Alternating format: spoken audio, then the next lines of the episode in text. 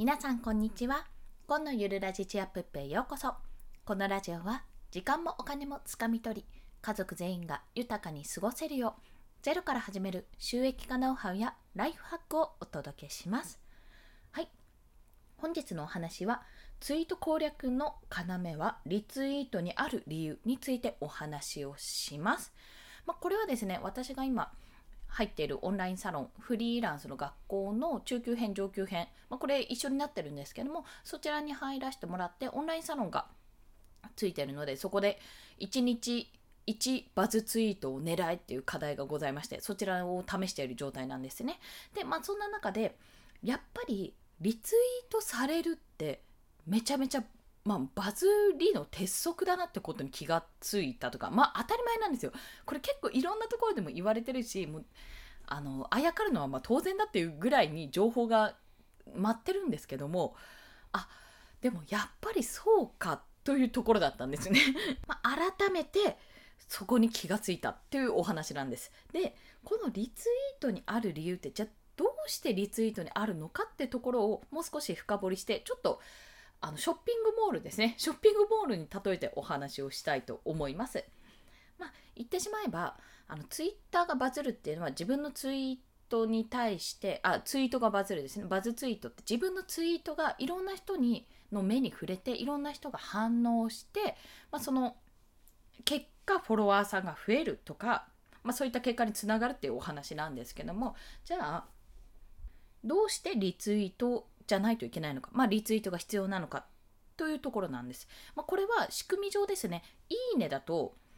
あの、うん、例えば私が A さんのツイートに対していいねを押しました、押しましたとする。その時に A さんは私がいいねしたことは気づくんですよ。通知として出るんで気づく気がつくんですけども私のホーム画面とかには A さんのそのツイートは出てこないんですよね。いいねをしたってあいいねをしましたっていうコンさんがいいねをしましたって通知が向こうに行くだけで他は何も変わらないわけですよ。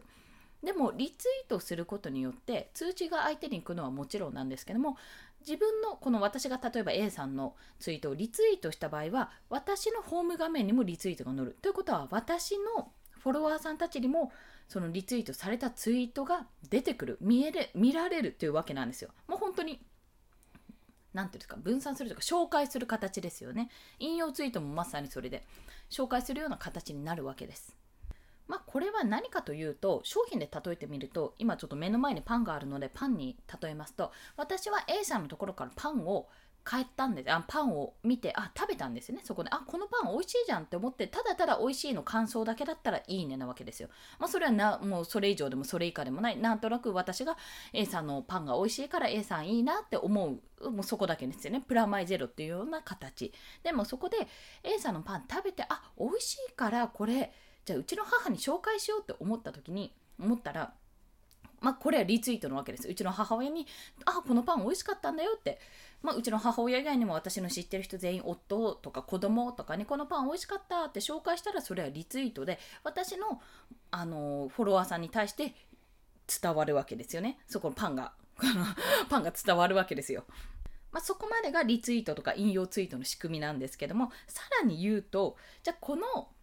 パンを紹介するためにじゃあどうしたらいいかってより一層いろんな人に紹介するためにどうしたらいいかって考えた時にやっぱりその影響力のある人にお願いしたいじゃないですか。そうそういうことですよねあこのパン売りたいな結構美味しくできたこのパン売りたいなって思った時にじゃあ自分の店舗で自分で店舗を抱えてゼロからですよゼロベースでじゃあいらっしゃいませって売るパターンとじゃあ近くのうん、どうしようかな。スーパーマーケット、まあ、駅前にもあって結構人通りも激しいところにあるスーパーマーケットで一角で置いてもらうパターンと,、えーと、イオンのショッピングモール、まあ、ごめんなさい。我が家我が家というか我が地域がイオンに結構支配されてるところがあるので イオンだらけなのでじゃあイオンのショッピングモール、まあ、1階のね一番いいところの一角で売ってもらうっていうパターン。まあ、最後は Amazon です。Amazon で売ってもらうパターンとかね。まあ、Amazon、うん、まあ、ちょっと例えが悪いかもしれないんですけども、そう考えてみたら、どれが一番拡散力がありますかって、売れますかって話なんですよ。ちょっとね、一概に言えないです。Amazon ぐらいまで行っちゃうと、検索するのが大変になるので、ちょっと売れるかどうかは別としますけども、でもやっぱり、見てもらう人が多くなれば多くなるほど売れる可能性は上がりますよね。でその例えば、まあ、スーパーマーケットで置いてもらえるとかショッピングモールで置いてもらえるとかアマゾンで置いてもらえるってそれなりの価値それなりの信頼がないとやっぱり商品として置いてもらえないと思うじゃないですか。なぜかというと、まあ、そこで売っているっていう以上売っている責任がある以上どんなに製造元が A さん、まあ、今回の場合は A さんのパンってことなんで A さんだとしてもやっぱりそれをねあの品質の管理チェックとかするのはもちろん全責任は最終的には A さんだけどそれを売っているのはあそこどこだ？スーパーマーケットとかショッピングモールとかアマゾンなのであって何かそのパンに不具合があって例えばなんか味がなんか腐っていたとか品質が悪かったとかってなった時にまず A さんに直接行くんじゃなくて Amazon とかそれこそスーパーマーケットとかショッピングモールに行きますよね。そんな形でやっぱりその取り扱っているお店の品質を下げないためにもある一定のこう品質がないとやっぱり置けないわけですよ。そう。それがどういうことかっていうとツイッターもそういうことなんですよねっていう。全然なんかこれを見て見てとか拡散、ん、まあなんか変な話ね拡散しようと思えば誰だって拡散できると思うんですよ。それそうじゃないですか。リツイートポチッと押せば拡散はできるんですよ。でもでもそれってじゃ例えばこの人知り合いだからあちょっと拡散してあげて応援しようって思ったとしてなんかまあなんか微妙だけどいいかってリツイートばっかりしてたらもしね私が例えば 1, 年1万人ぐらいのアカウントでねリツイートリツイートリツイートってやってたらえなんか1万人ぐらいのアカウント持ってるコンさんだけどなんか最近のリツイートちょっと微妙でこの人の別にそんなに得しないしなんでこの人のリツイートしてんだろう？え？ー、なんかそうでもないんじゃない？コンさんみたいな感じに思われるじゃないですか。やっぱそこはね考え物なんですよ。どうせならどうせならというかリツイートされるんだったらそれなりの品質のものを作んなきゃいけないっていうところなんですね。でそれなりの品質のものってどういうことかっていうとそれはあなんかこれは貴重な情報だってこれは希少気象的な希少な情報なんかこんなの発見したとかあ金庫あ金塊が発見されたとかこんなことじゃないといけないのかってそういうわけじゃなくてやっぱり有益かどうかなんですよ。でこの場合の有益ってどういうことかって言ったらそのさっき言った希少な情報か、まあ、それももちろん有益ですよ有益ですけどそうじゃなくて思わずリツイートしちゃうあこれ誰かに伝えたいなって思うかどうかなんですね。だからまあ面白い小ネタとかでリツイートされる場合ももちろんありますしなんか、うん、そうだな。例えば私が、うんまあ、池原さんのメルマガを購読してるんですけども、まあ、無料なんで購読って言えるかどうか分かんないんですが、まあ、定期購読してるんですけどもそれを見てもう行動してみた結果めちゃめちゃこんな風に実績が出て伸びましたって形だったらそれでそれをツイートしたら実績のね結果とともにツイートしたらやっぱりそれって池早さんにとってはあ自分が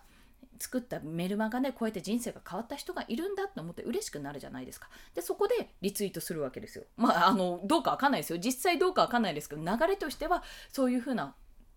ことが働いてもおかしくないですよねこれはちょっと一例ですけども私が今パッと思い浮かんだ一例しか一例でしかないんですけどもそんな形で、まあ、相手にとって何が得か相手にとってこれは喜ぶことだろうなって思うことをするわけです。そんなツイートを載せればあの相手にとってだけだとそれはよろしくないですよ。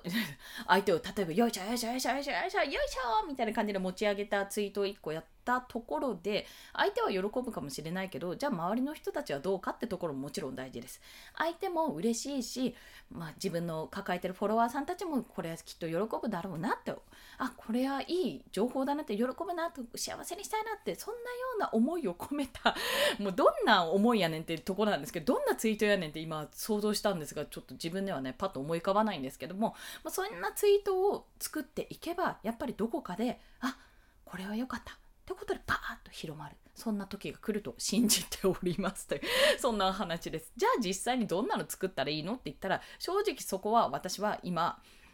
目下検討中です。模索中でございます。やっぱりね自分が今までやってきたこととかはあの全然そのなんて伝えられないものじゃないしすごいあの変化したなと自分でも感じているわけなんですけども